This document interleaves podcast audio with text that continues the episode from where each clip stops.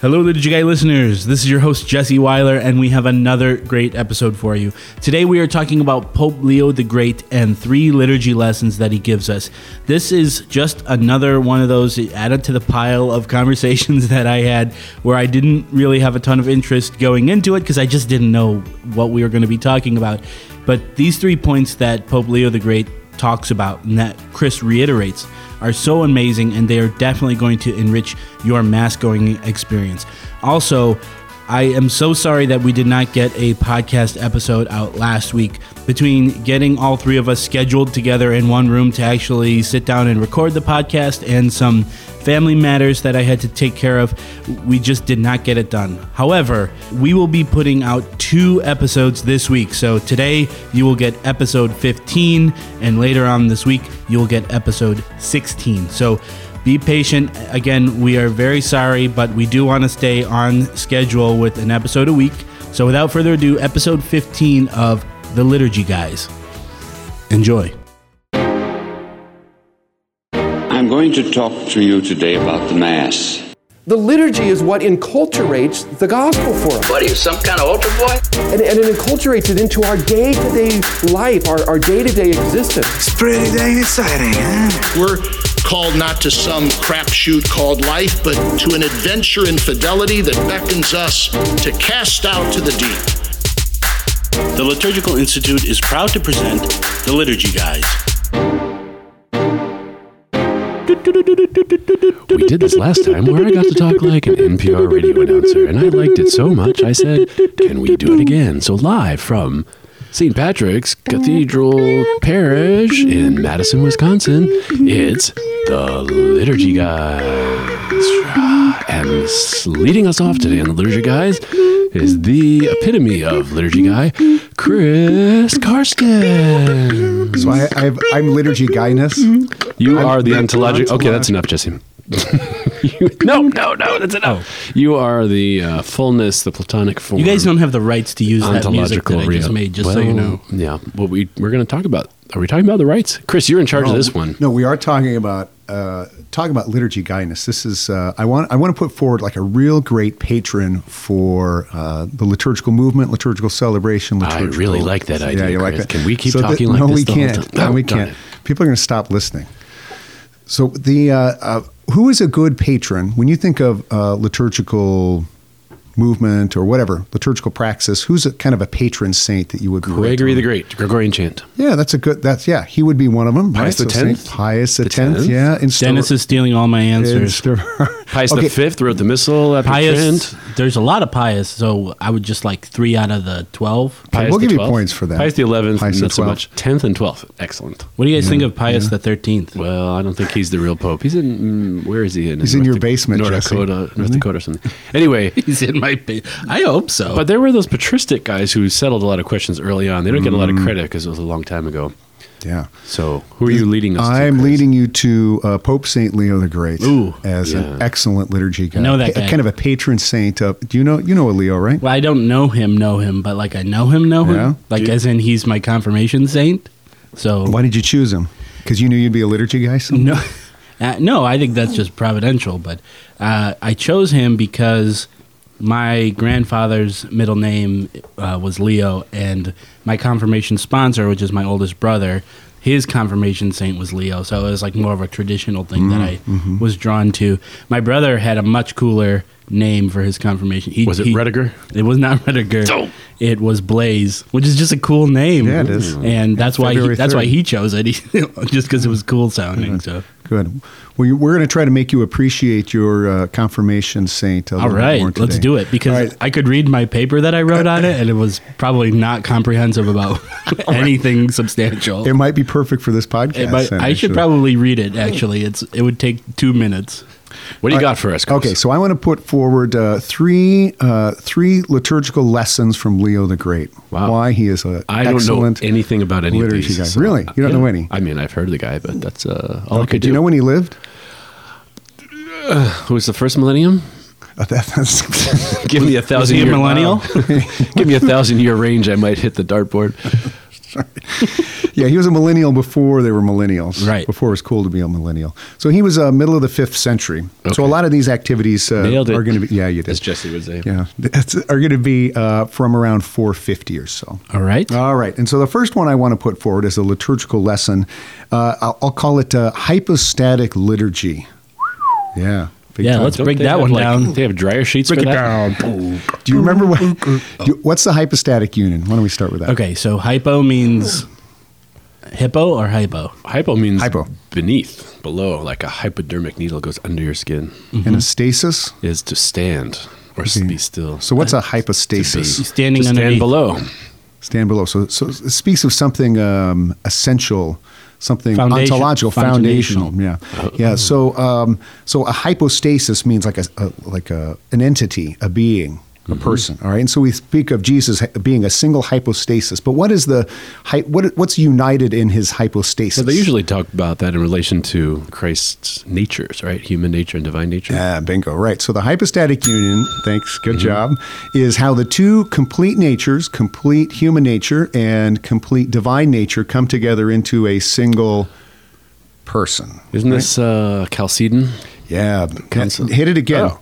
Yeah, As But- they, but- I learned that from the Deacon Payne video. Profess Chalcedon or take a beating.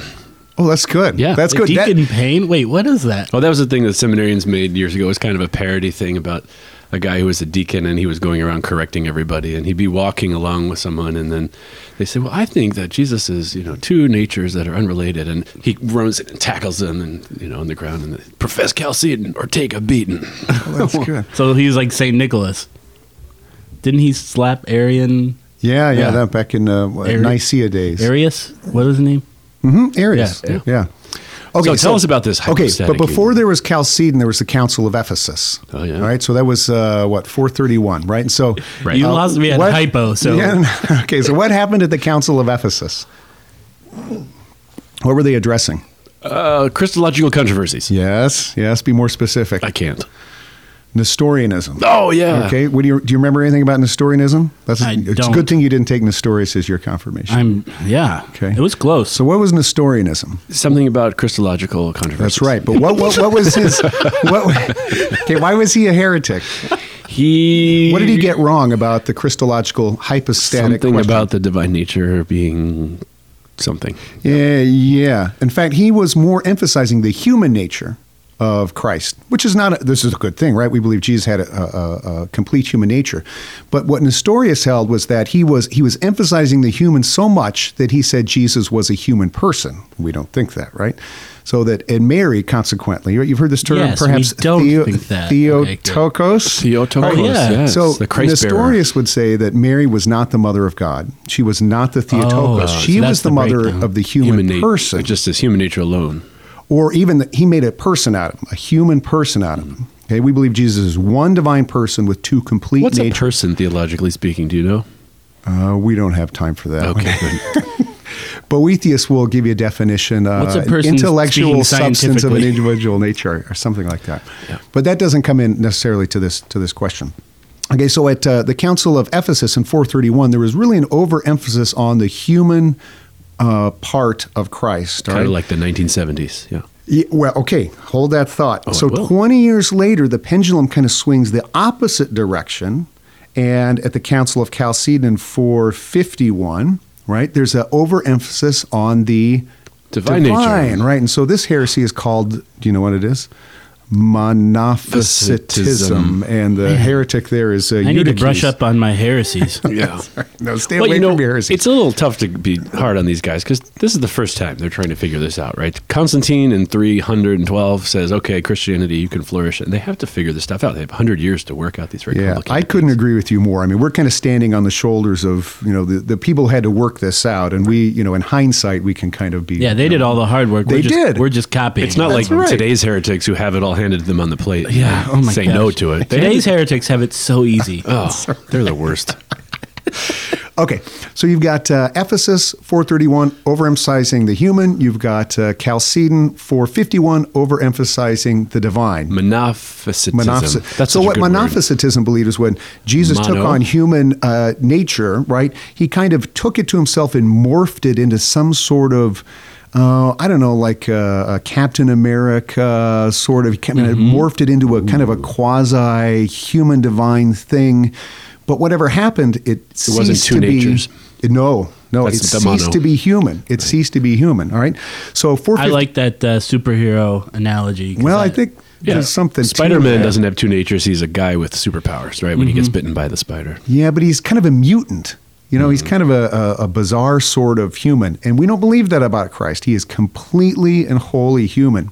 right? so what. Um, in his nature. Mm. So what uh, Saint Leo? does- So in 451, the Council of Chalcedon says no. Jesus has a complete, integral human nature. He doesn't lose it. It's not a mask. It's not a disguise. It's not morphed into some monophysis. It's a complete and integral human nature. And it's Pope Saint Leo the Great. Isn't who- that the kissing disease? Mono. that's Oh, that's, that's something else. Was that Jesse Okay. that made that joke? So- because it sounded like a Jesse joke. Okay, so How did you like that, Jesse? It was great. I All right, loved good. it. All right. So anyway, Saint Leo signs off on this as the Pope of Rome. He writes what's called the Tome of Saint Leo that approves that.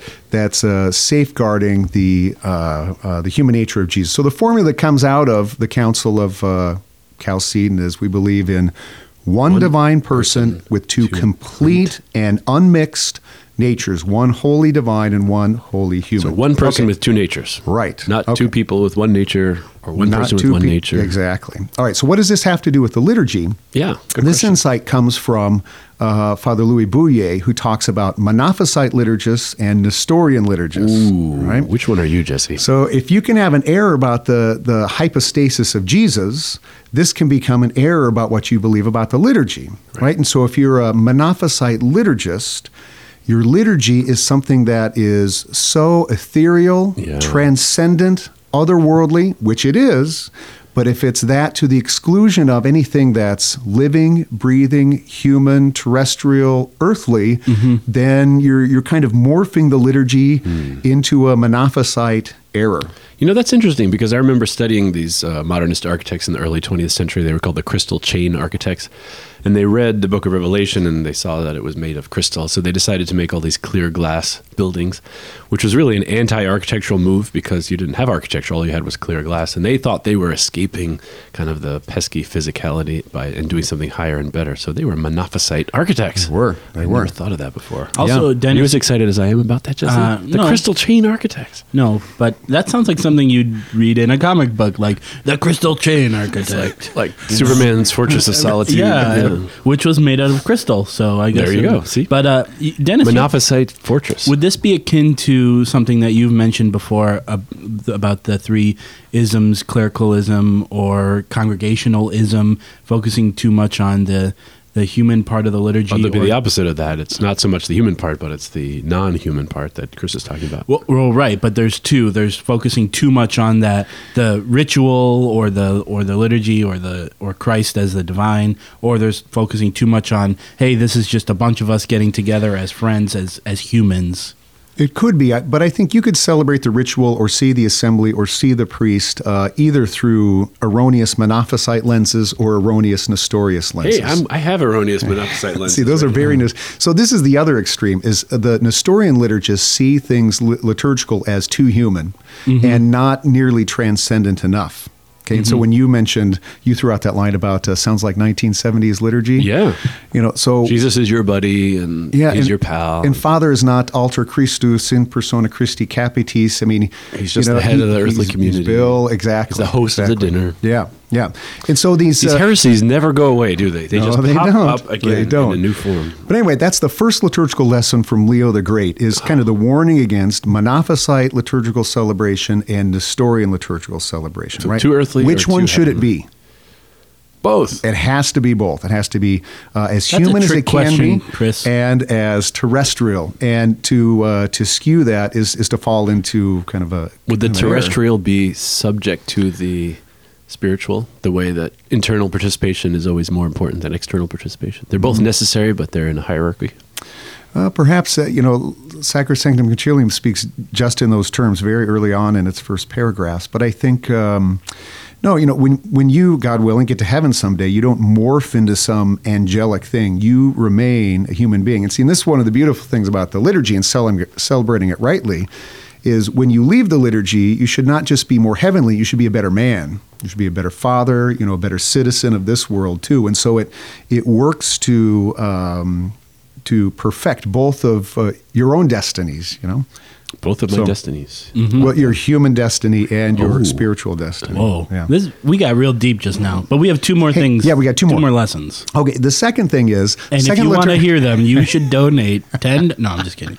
the second liturgical lesson I would say that comes from uh, Leo the Great has to do with the priestly heart. The priestly heart. The priestly heart? The priestly heart. What does it mean to be a priest? What does the priesthood have to do with your heart? Well, a priest offers Okay. and offers sacrifice, offers himself out of love. Okay, and what's at the core C O R of yourself? Your heart. Your heart, right? So priesthood has to do with offering your heart and, and yeah, that's exactly what this it's like about. Aztec stuff, huh? Uh, in some ways, it is. Uh, that could be another podcast. I mean, but there, there's something to that. You know, the one thing we've talked about this before. I think the one thing that God the Father, as omnipotent as He is, that He cannot take from you is the the love of your heart.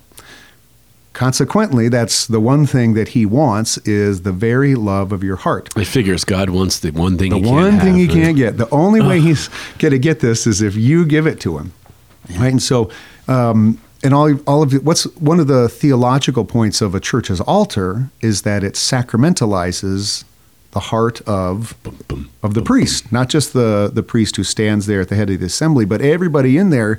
That altar uh, represents the priestly heart. Okay, so there's this gem of a line from uh, Leo the Great. So it, his feast day, He said gem of a line. I thought he was commi- like gem of, gem of a line was like a, one of those heresies or something. Got it. Gem It of might be- Jeff of Millenism. It might be. It might be by the time I get done with it, Jesse. So you, you have him man as your patron. When, when is Yeah. his uh, When is his feast day? Well, we just had it um, last week, right? November thirteenth I think the tenth. The tenth. Okay, I'm pretty sorry. sure it is the tenth, actually. Man, I'm gonna Okay, have so- to edit that out.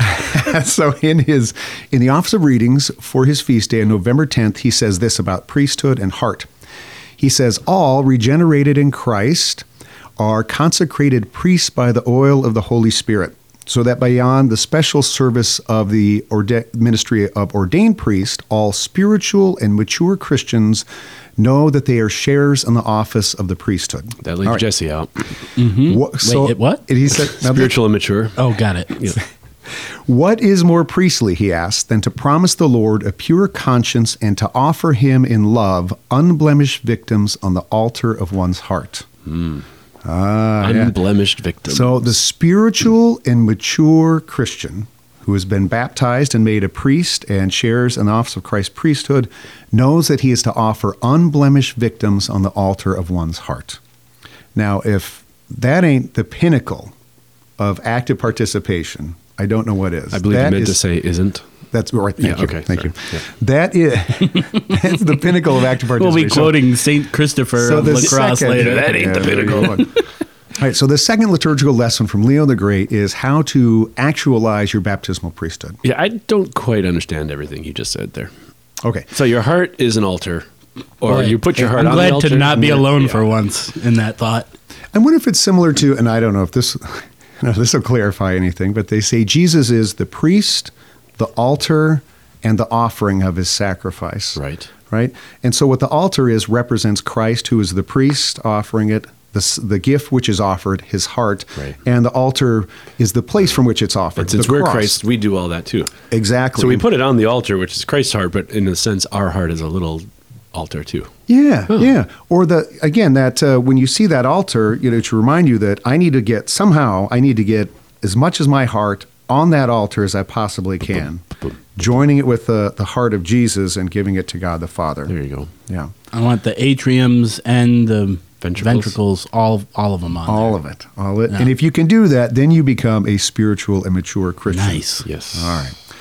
You want to go to the third liturgical lesson? All right, let's do that next time. what does an immature Christian do? They mostly want it to be their Oh, I can answer that. Yeah, yeah. How I do you, how do you worship, that. Chris? Oh, well, I I think about uh, you know the Packer game that's about to start, or I you know try to get my kid to quit picking her nose during uh, Oh, me too. Or You criticize the vestments, or you Oh, look around at the architecture and think, "What was that architect doing? What That's idiot right. pastor built this ugly church?" Yeah, sure. He Oh, should should I should say idiot. to what the, to- well-meaning, holy pastor nonetheless built this ugly church well, who had assistance from. Uh, from Denis McNamara as consultant? But you know, you can do a million things that uh, signify kind of an immature, incomplete understanding of what the baptized priest is supposed to be doing during the, and this is what liturgy. Vatican II and the liturgical movement rediscovered that the the proper participation in the liturgy wasn't just running around being busy in the rites, although that's good. It was offering yourself as a victim, so you could be resurrected as a victim. I know I'm talking too much. No, no, it's fine. No, I mean that's uh, active participation in the liturgies. They aim to be considered before all others, and you know what? Uh, again, the litur- as you say, the liturgical movement in the council was trying to um, you know bring to the surface was this very thing that that Leo the Great is talking about, which makes it all the more um, sad that we've associated you know being an active member of the liturgy as being the lector, the server, the well, when you say we, member. you mean like you know the royal we. Other other, other people.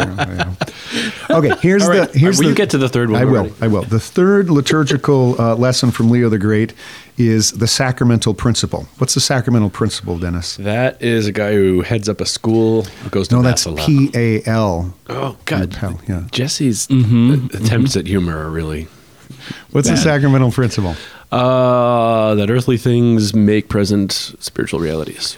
Right, that we communicate using signs and that we receive uh, through signs. Okay, now what is that? Why did you say it? Heavenly things? What are the heavenly things, or what is the heavenly thing which is mediated to us and made present to us through earthly Jesus. signs?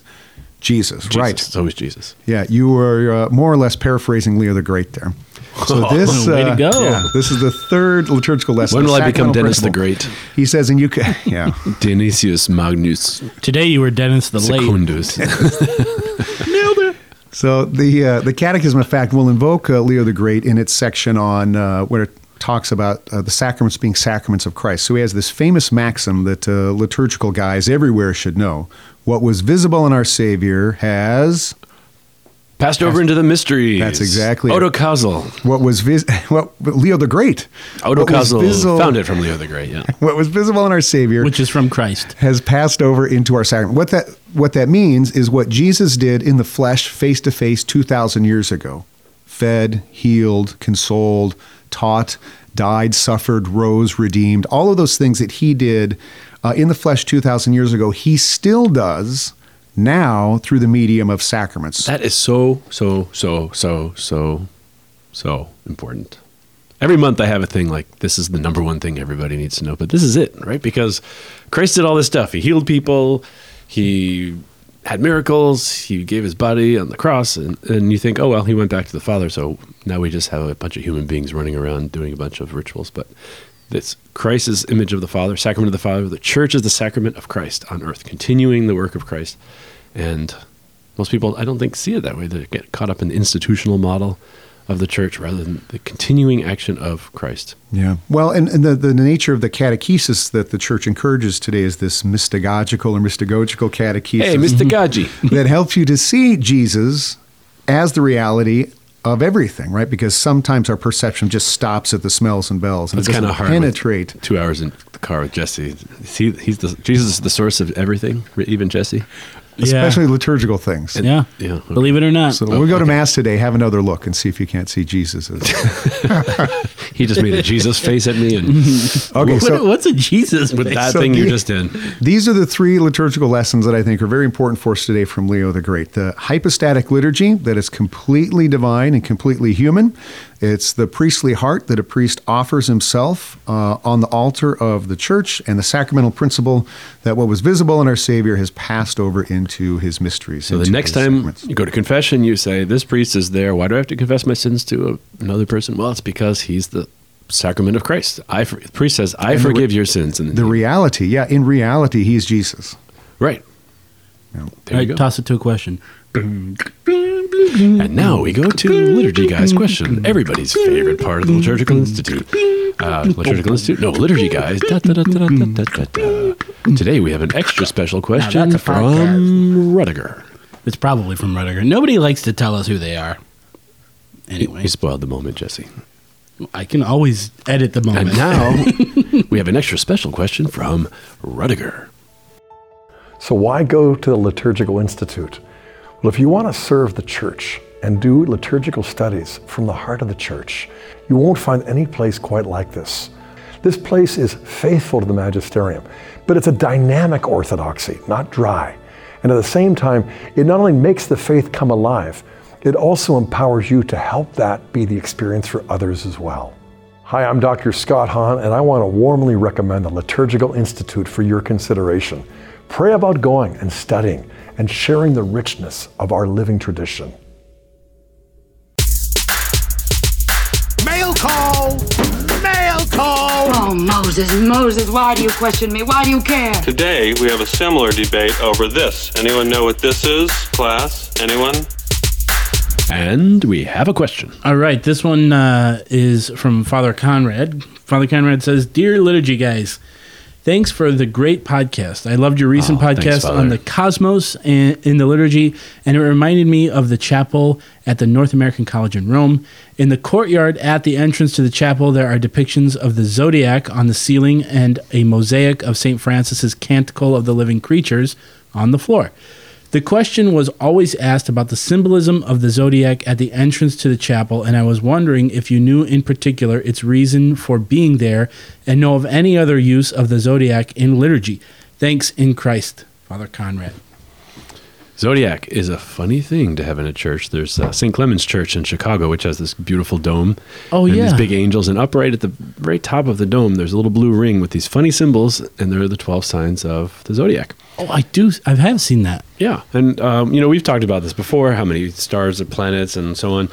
But the twelve signs of the zodiac were considered a typological prefigurement for the Gentiles, for the pagans. So you had twelve tribes, you had twelve apostles, then you have twelve signs of the zodiac, and so it talks about different kinds of people. This notion of the movement of the stars is ordered by God in a certain way, and when certain things would pass through other things, you would have the notion of something important. So the three wise men who followed the star, for instance, were astrologers, you know, astro- not just merely astronomer, astronomers, but they were trying to interpret the meaning of the stars. And although you know we wouldn't want to go back to that today in some kind of occult practice, you know, like hey baby, what sign are you? You know, uh, and today you should buy you know clothes, and tomorrow you should get a new job. Like we're not talking about that. What we're talking about is the cosmological prefiguring of the world that even for the pagans or even for the, the non Jews, there was a prefiguring in the world of how things should be. And I think it's in Spirit of Liturgy. And you, Chris, are the, the master of Spirit of the Liturgy. Cardinal Ratzinger talks about the stars that the wise men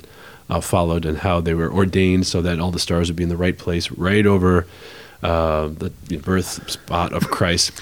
I can't. I don't remember that, but I remember when he talks about uh, Abraham taking Isaac up on Mount Moriah. That the the springtime constellation of the zodiac sign is the Aries, and so he says even the stars were twinkling out. Ram caught in a thicket, Lamb of God, Lamb of God, Lamb of God, and so yeah, even the yeah even the the, the cosmos, the stars are revealing God to us. Right. And so there are people, you know, they talk about Jupiter, they talk about Venus, and you have a king and you have a, a virgin, you know, a virginal woman. And if, when the king and the virgin come together, and there was a big thing not too long ago about this, the stars where the Venus, you know, some, something Jupiter would, was gonna go through the womb of the- the Venus, constellation right? was gonna And go that would the womb of, signify uh, the birth of Christ in the world. So the thing about the zodiac is if you understand it as typological prefigurement of the order of the world as God gave it, not only for the Jews and those they would speak to, but those others who would need to understand Christ as well. Not looking backwards to go back to some sort of pagan idolatry or some sort of uh, weird occult practice, but to say that even that God ordained so we could know Christ. Fantastic. So uh, I hope that answers your question. And if you have a question for us, you can email us at questions at liturgyguys.com. Thank you and God bless. The Liturgy Guys is produced by the Liturgical Institute.